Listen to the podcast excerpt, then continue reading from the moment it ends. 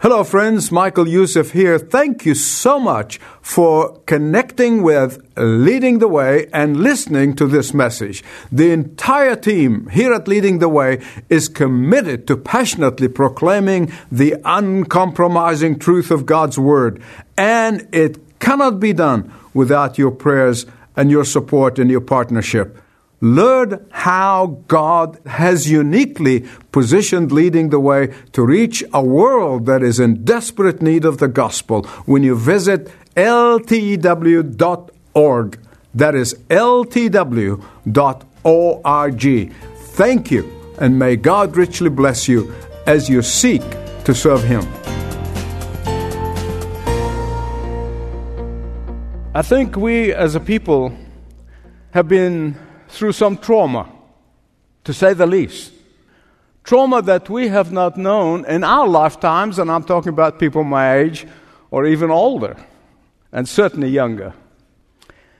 Not only we have this pandemic that's created the biggest fear, worry, anxiety since World War II, but we have experienced a very bruising, if not dislocating, election season.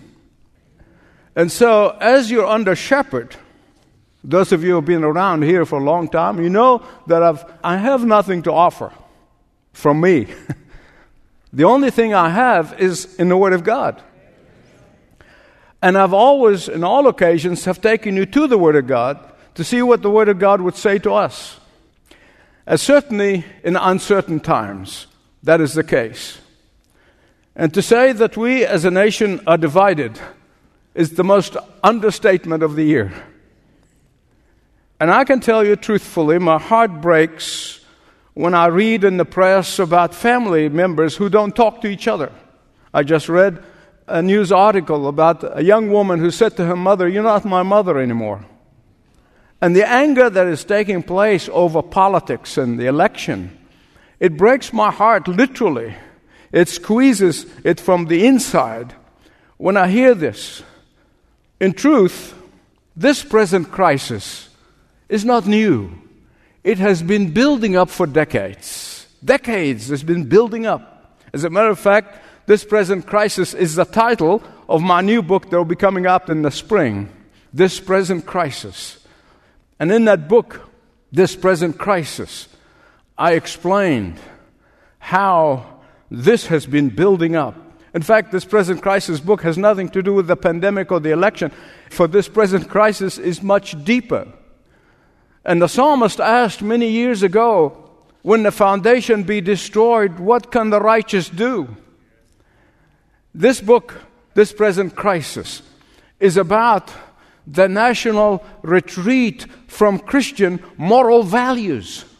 This book is about how we began to devalue family and devalue life. It's about the fraying of the social bonds that once held us together. Please hear me right. Our present crisis is not because we are suffering from terrorism or the viral pandemic, but it's all about the decline of the true Christian faith. This has hollowed out our society from within. But I also believe in hope. I believe in hope. Hope that is based on the changeless and the immovable promises of God. As I said earlier, in times like these times, we are going through, it is imperative. Let me repeat this it is imperative it is not recommended, it is not suggested, it is not just preferable, it is imperative that we go to God's own words and learn from His prophets, from His uh, inspired by the Holy Spirit of God writers, and learn what can we do in our time as they did in their time. During the time of the prophet Isaiah, the nation was experiencing a severe crisis the nation was traumatized. This crisis and the confusion that had arisen from it was the death of a good king who was the hope of the nation. And I hope that you already have turned to Isaiah chapter 6. And this king died. The Word of God said, In the year that King Uzziah died, I saw the Lord. Let me repeat this. In the year that King Uzziah died, I saw the Lord sitting upon his throne, high and lifted up, and his train filled the temple. King Uzziah reigned for 52 years. This is a very long time, even by Israel standards. And during most of his reign, he was known to be a good king, a good man. In the time of his ruling, he brought about prosperity and peace. In fact, next to King David and King Solomon, those two kings, Uzziah reigned the most peaceful time in Israel. It was truly a time of prosperity, but that's not all. It was not only a time of victory over the enemies, it was a time of experiencing a boom in their religious activities. Their patriotism was restored. Their national policies were far more God honoring than immediately before or after. The people saw a leader, flawed as he was, and I'm going to show you in a minute how flawed he was, but a one who feared God. In fact, in the latter years of his reign, he allowed pride to take hold of him, and that pride allowed him to brag about what he has done and brought the demise of Judah. Wasn't perfect, but he was a God-fearer. Nevertheless, on the face of it, as I said, he was a God-fearer and a good man. And the prophet Isaiah, like all the patriotic Israelites at the time, he was anxious about the post Uzziah time.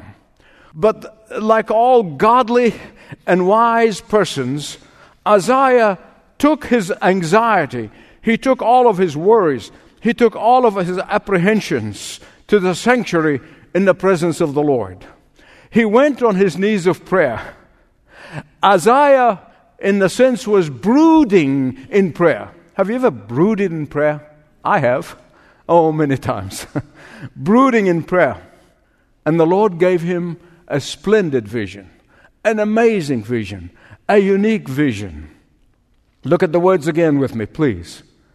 In the year that King Uzziah died, I saw the Lord. the reason he's telling us that, that it was the year, it's not like, you know, where were you when Kennedy was shot? This is not a historic marker. This was not a historic landmark or just saying, well, it happened during that time. No, no, no, no. This was more than just a chronological marker. This is not only about when and where the vision occurred, but rather he's telling us that something far more significant had happened than the death of Uzziah, and that we would all do well to focus on it. He is telling us about something far more enduring. He is telling us that even though he was shell shocked while good and a God fearing king laying dead, the true king of Israel is neither dead nor he has a successor.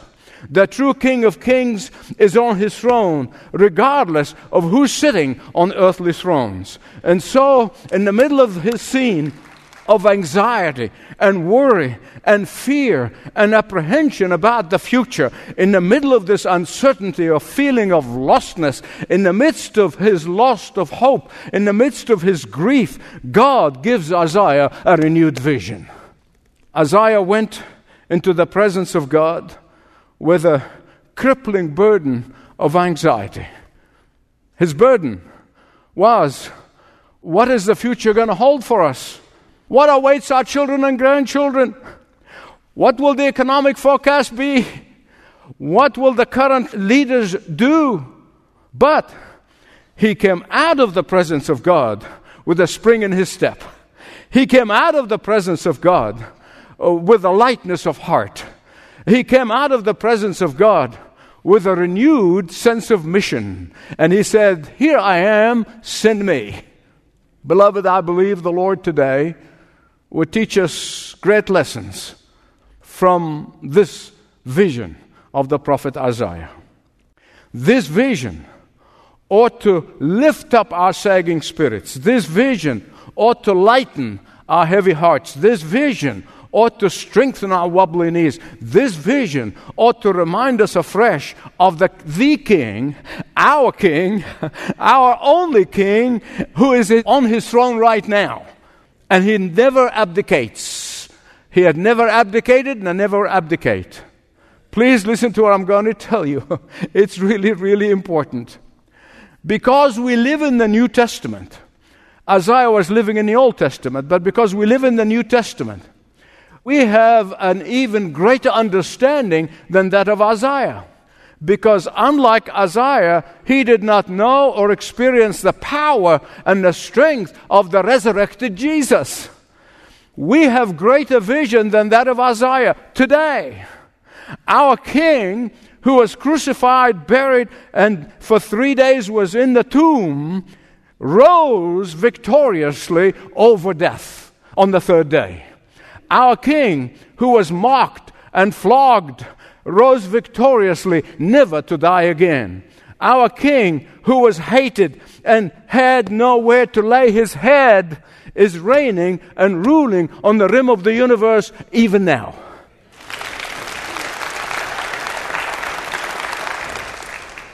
Two brief things I want to share with you about this vision. First of all, I want you to know the circumstances that surrounding this vision. And the second thing I want you to notice is the Lord's compassion over and toward Isaiah's apprehension. It was when King Uzziah died that Isaiah saw the Lord. He saw him in his splendor and majesty. Wouldn't you love to have a sight like that? Sitting on his throne in heaven. I think we do by faith. We really do as if God is saying to Isaiah, listen carefully, please, that the throne of Israel might have been vacated, but the Lord God Almighty is still on his throne in heaven. Get ready, get ready, get ready. Can you say that with me? Get ready, get ready. The God of power and might is ready to manifest himself among his faithful remnant. I'm not talking about all the professing Christians. I'm talking about faithful believers, faithful remnant. Get ready, get ready, get ready to experience greater power than you have ever seen before in your life. In the midst of fear, pain, grief, and disappointment, God is saying, Look at me! Look at me!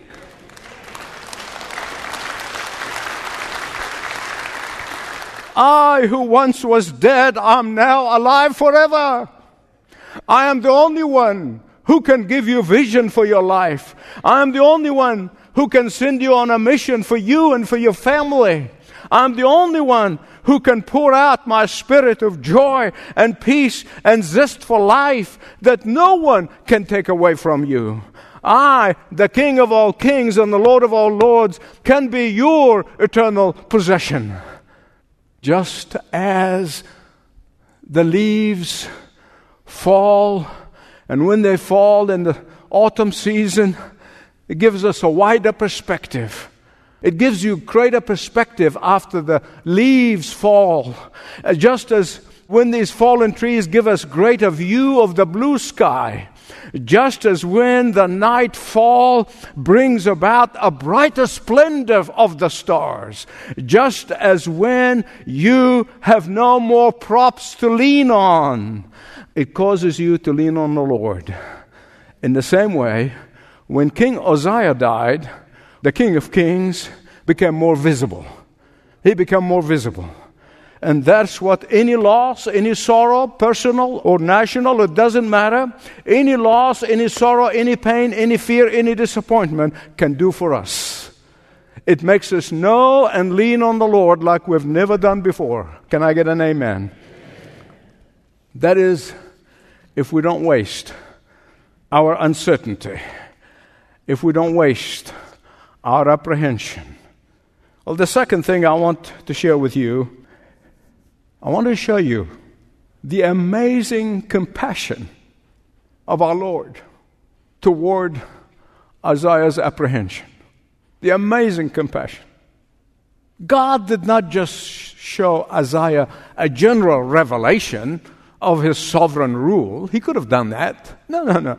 But he gave him a very special revelation. a revelation of his total control of the universe, a revelation of his protection of his hurting people, a revelation of his sympathy toward his children, a revelation of his understanding of their feelings of fear and apprehension and anxiety. And beloved, this is a huge vision. It's a huge vision. And I pray to God, help us comprehend it. I really do. I believe with all my heart that what God is saying to us is this just like the water takes the shape of the vessel that is carried in, our Lord shapes His presence in our lives according to our needs. Can I get an amen? And just as He revealed His kingly power in a unique way to the prophet Isaiah during a time of national anxiety, He will meet each one of us at our point of need. That's our God. Just as God came to Isaiah manifesting his kingly power when the throne of Judah now vacated, so will King Jesus. Hear me right, please. King Jesus becomes closer to us in our time of pain and suffering than any other time.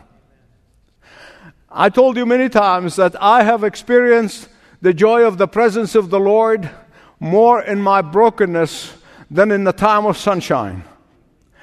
God may empty the thrones of our dependence on anyone or anything or any entity so that He may fill it Himself.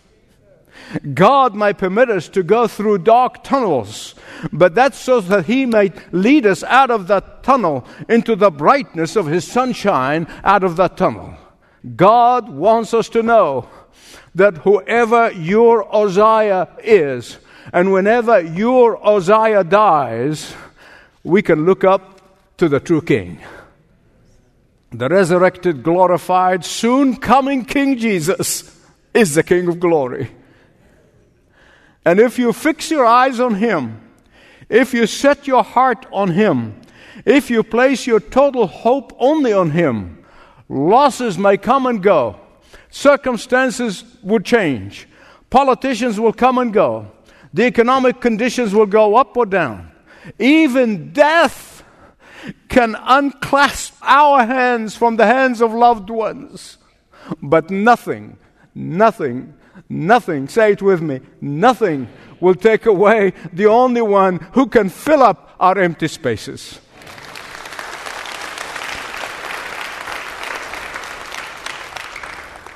When John the Revelator was exiled in the rocky Patmos, the island of Patmos, he saw the glorified Jesus.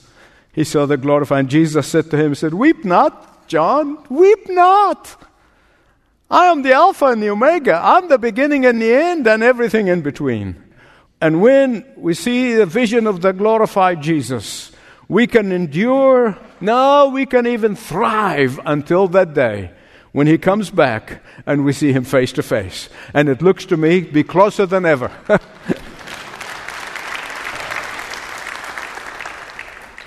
if you go down a few more verses, you notice Isaiah sees the seraphim worshiping. These must be fearsome, awesome creatures. You know how in the Bible, every time they appeared, whether to Joseph or to Mary or anybody, he always says, Fear not. They must be fierce looking creatures, these angels. And these seraphim, powerful, fearsome creatures. They were worshiping the Lord in the presence of the Lord, crying, Holy, holy, holy Lord. Beloved, if you know anything about me, you know the one thing that breaks my heart and has been for quite a while now, the one thing that breaks my heart is that God's people, I'm not talking about uh, the people outside the church, I'm talking about God's people, have lost their sense of awe and reverence of God. What breaks my heart is when I see God's people, pastors and preachers and and megachurch pastors and church leaders, they take more interest in sport and politics and they take it more seriously than they take the Word of God. What breaks my heart is that we have lost the sense of awe and wonder of the majesty of God. God's people care more about sexual freedom than the freedom from sin that Jesus came to give us. God's people care more about so called sexual revolution and not wanting to be on the wrong side of history than they care about God's self revelation. But here today, the Bible reminds us that this lofty chorus, Holy, Holy, Holy, is a declaration that God is above and a separate from all the limitations and the imperfections of His creation. Today, when I, I look at the carelessness, the carelessness and the shallowness of the average professing Christian worship, it makes me cringe. It reminds me of what God said to Isaiah. That when he saw the hypocrisy of Israel's worship, God said, I can't look at it. I, hide my eyes. I can't look at it. I'm wondering if God not hiding his face. Because when Isaiah saw the Lord, he did not say, Isn't that wonderful? Oh, isn't sweet of God to do that? No, no. Woe to me! I'm undone. I hope to God that you'll never forget what I'm going to tell you. You cannot possibly see God without also seeing your sin. You cannot possibly see God. We cannot possibly see God without recognizing our sinfulness and His amazing grace. We cannot possibly see God without totally confessing our sins and coming clean with God. It's impossible. They can claim all they want. Without repentance, there can be no salvation. And when Isaiah saw the holy and sinless angels worshiping God in utter reverence, he becomes stricken by his unworthiness. By his unworthiness. And when Isaiah found himself in that state, crying out, Woe to me! The angel flew over and went to the altar and he took a burning coal from the altar, a symbol of purity, anointing. And he takes that hot coal and he marches it on his lips. When Isaiah recognizes uncleanness and the uncleanness of his lips, the angel cleansed them. When David confessed to the Lord and cried buckets after he came under conviction by the prophet Nathan, and he said, I sinned before the Lord. That confession and repentance was so dear to God. And he said, David, I forgive you. Listen to me. Anyone becomes conscience stricken by his or her sin and failure, that leads to divine forgiveness. Can I get an amen? Beloved, there is no other way. There is no other way. This is God's way. This is Jesus' way. This is the New Testament way. This is the only way. I just got a letter this week that made me just sit in my desk and sob. And this letter by a youth pastor. Send it to the congregation. And in that letter, the pastor said, I cannot resist my attraction to same sex persons. And so I'm leaving my wife and children. Oh, but he thanked the congregation for their understanding. You understand why I just sat there and sobbed. He said, Now I just need to give in to my, that temptation. I can't resist it anymore. Then he, he said something so blasphemous. He said, Jesus died on the cross so that I may be true to my feelings and no longer deny myself what He wants me to be. Please listen carefully. Please listen carefully. God will forgive any sin. Let me repeat this God will forgive any sin when it's repented of and not when it's given into, rationalized explained away, and even legalized by the government. Sadly, giving into sin is the condition of the church of Jesus Christ today. But in Isaiah, we see this angel. Like all angels, they're divine messengers, they're sent by God. I remember years ago in the New Age, and people said have their guardian angels. And I remember this lady came and talked to me about my guardian angel. I said, I, said, I talked to him. I said, he doesn't listen to you. He's deaf to your voice. He only listens and obeys the master. These are messengers of God. The angels, uh, the book of Hebrews, the epistle of the Hebrews said they are ministering angels to the minister to the believers. And beloved, I want to tell you the blood of Jesus Christ cleanses from all unrighteousness when we repent. His blood will make the foulest, think about this for a minute, the foulest clean. The blood makes the foulest clean. Finally, I need to tell you that confession and repentance not only will bring about forgiveness and restoration, but it will be manifested in ministry, in service, in giving. Isaiah's response was, Oh, ho hum, isn't that nice? Oh, what a wonderful sight. I must be a good guy. Yeah, there's some Christians actually think that God is fortunate to have them. Isn't that nice of the Lord to do that? Oh, no, no, no, no. After the cleansing, he said, Here I am. Send me. I'm pleading with you. I'm pleading with you. Don't let the conviction of the Holy Spirit that you are under right now be evaporated in the next several hours or even several days. Please, please say to the Lord, Here I am, send me. After you confessed and you come clean with God, He has a unique mission for you and for your family. And that mission, listen to me, nobody else can do that except you. That mission is never duplicated. That mission is never imitated. That mission is never fabricated. It's for you. Your name is written all over it. You and you alone. Pick it up and start serving and ministering and watch what God can do.